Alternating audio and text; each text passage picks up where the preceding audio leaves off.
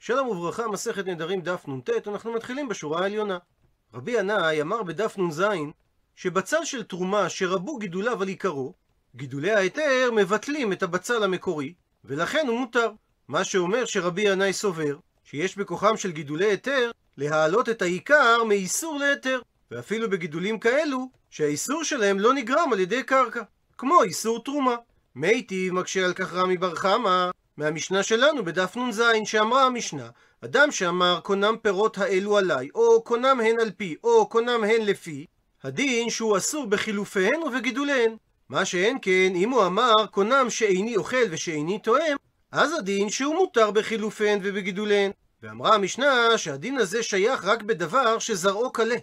אבל בדבר שאין זרעו קלה מה שאומר שהעיקר שלו ממשיך להתקיים כדוגמת בצל אז במקרה כזה, אפילו גידולי הגידולים שלו יהיו אסורים. או במילים אחרות, אין גידולי ההיתר מעלים את האיסור, ואם כך, קשה על רבי ינאי, שאמר שגידולי היתר מבטלים ומעלים את העיקר האסור. עונה על כך, אמר רבי אבא, שני קונמו, שונים דיני קונמות שעליהם דיברה המשנה שלנו משאר איסורים, הואיל ואי באי מיטשל עליי, שהרי הנודר יכול להישאל לחכם על נדרו ולהתיר אותו, ואם כך, קונמות הבלו כדבר שיש לו מתירין, והכלל לגבי דבר שהוא אסור כרגע ויש אופן שבו הוא מותר, ואין בטיל ברוב. ולכן לא קשה מהמשנה שלנו על רבי ינאי.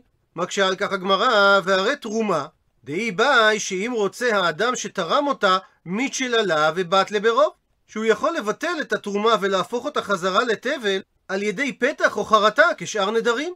שאם היה בדעתו להפיש תרומה או מעשר על פירותיו מפירות קופה זו, וטעה ונתן מקופה אחרת, הוא יכול להישאל עליה לפני חכם ולומר לו, לא היה בדעתי ליתן מקופה זו אלא מזו.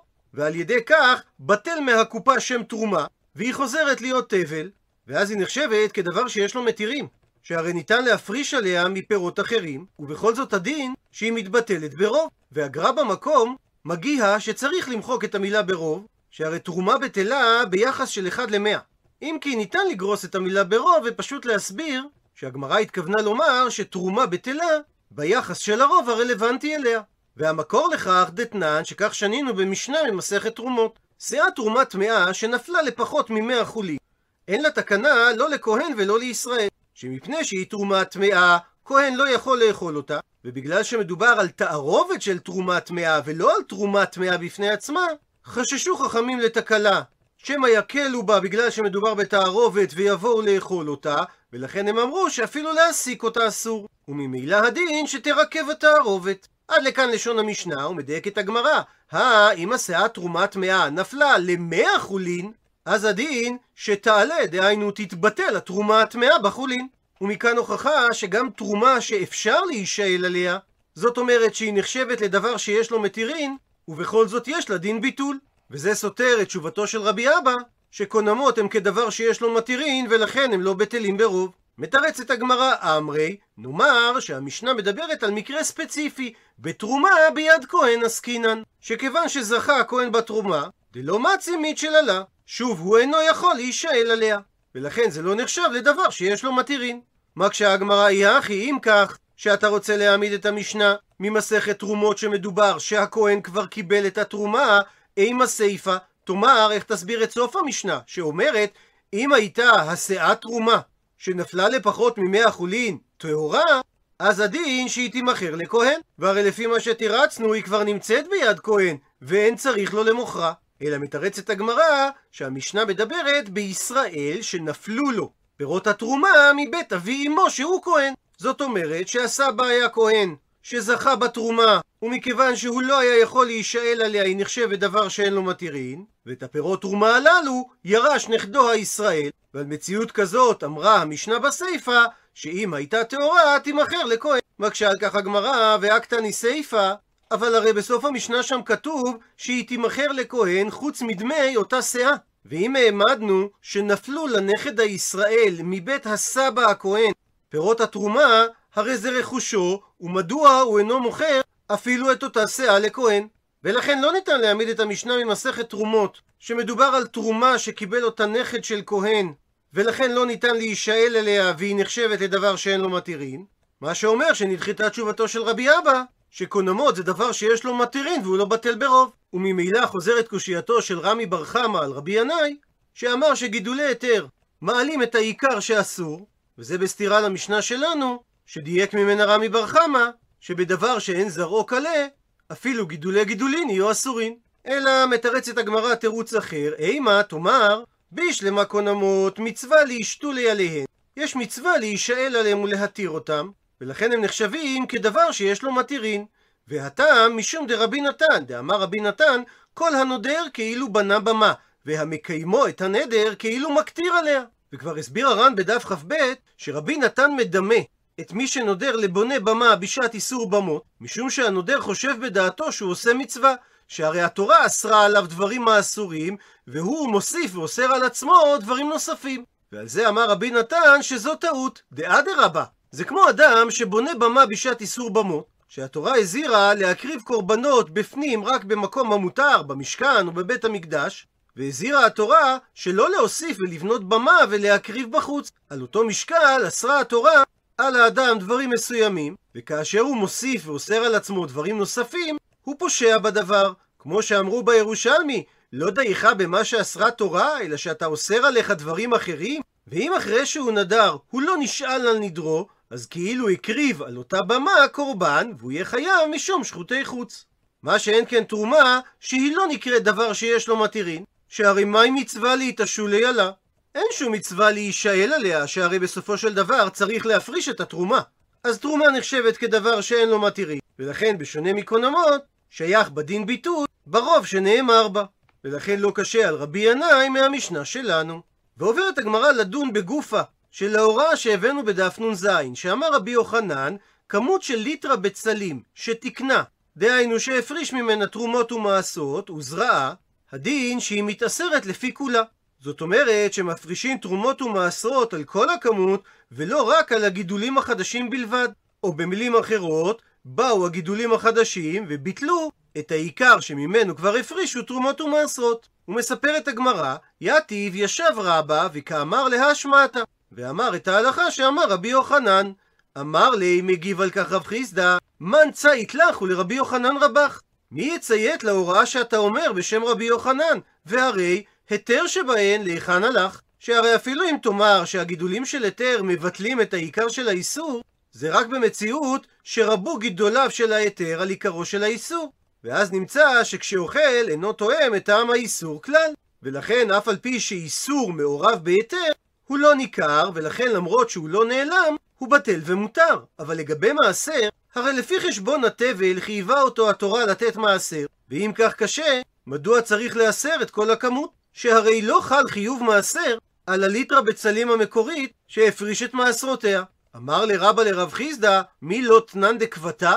האם לא שנינו משנה דומה לדברי רבי יוחנן במסכת שביעית? בצלים של שישית שירדו עליהם גשמים בשביעית וצמחו, שגדלו להם עלים חדשים, הפכנו דף, אם היו העלים שלהם שחורים, אז הדין שהם אסורים, כי זה סימן שהם ינקו מהקרקע ויש בהם קדושת שביעית.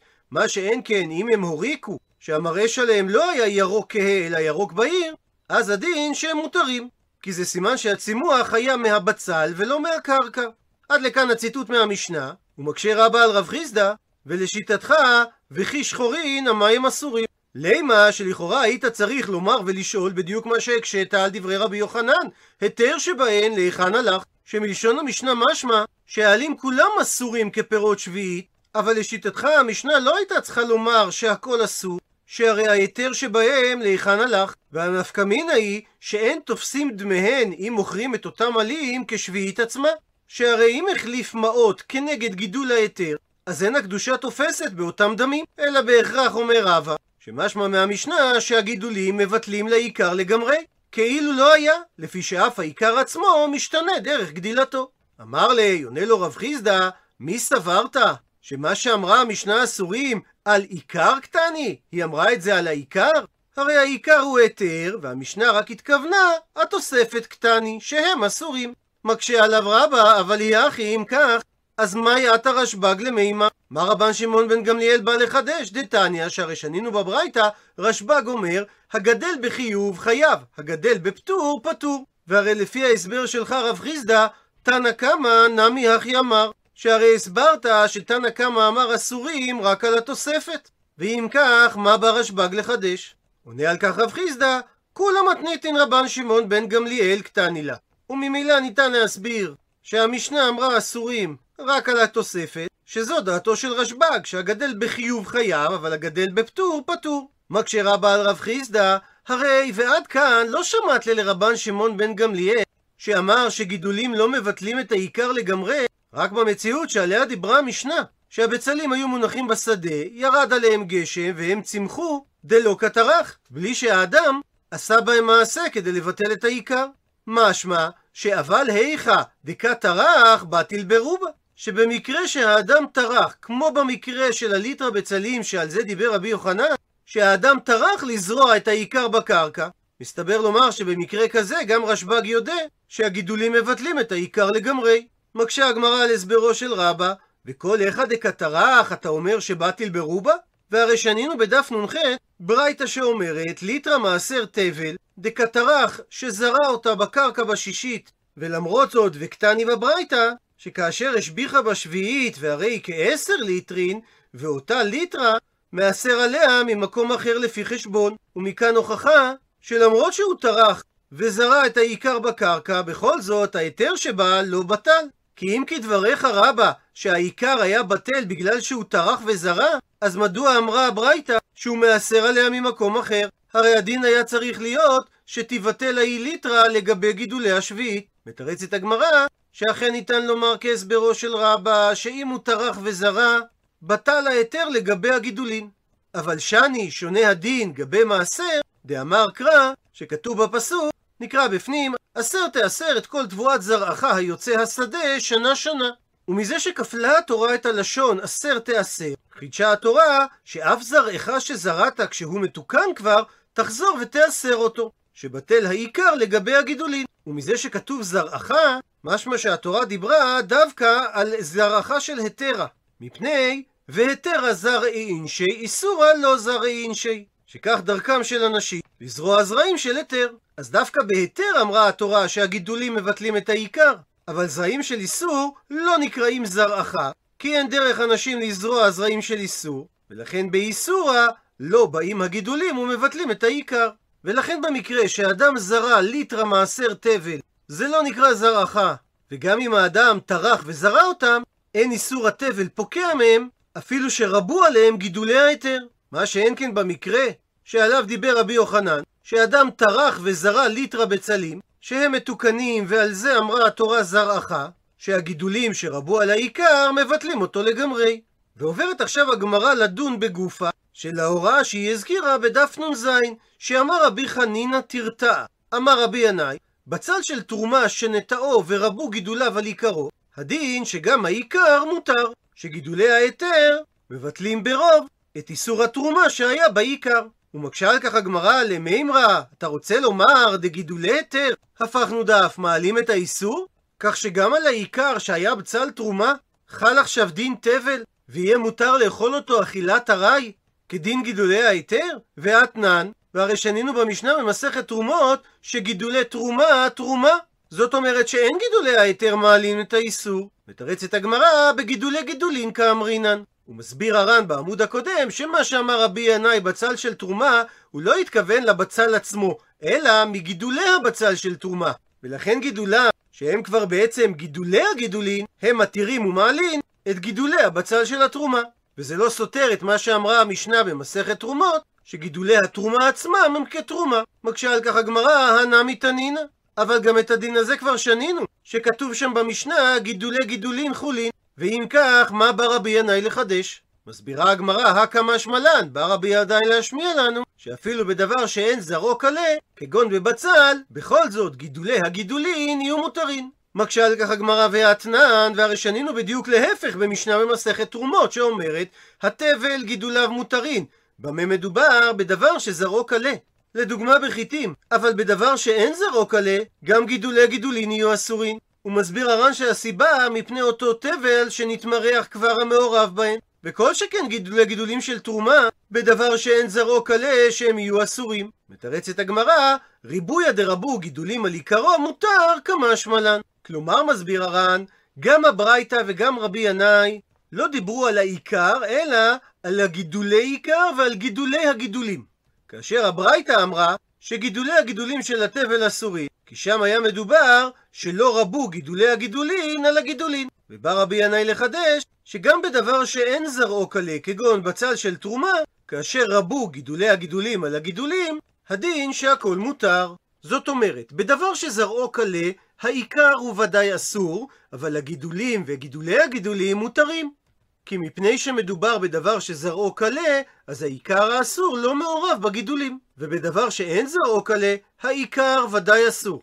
גידולי גידוליו ודאי מותרים. רק שהברייתא דיברה על מקרה שגידולי גידוליו לא רבו על גידוליו, ולכן גידוליו אסורים, ובא רבי ינאי לחדש שבמקרה שגידולי גידוליו רבו על הגידולין, גידוליו יהיו מותרים. בשעה טובה הדרן הלך פרק הנודר מן הירק, עד לכאן דף נ"ט.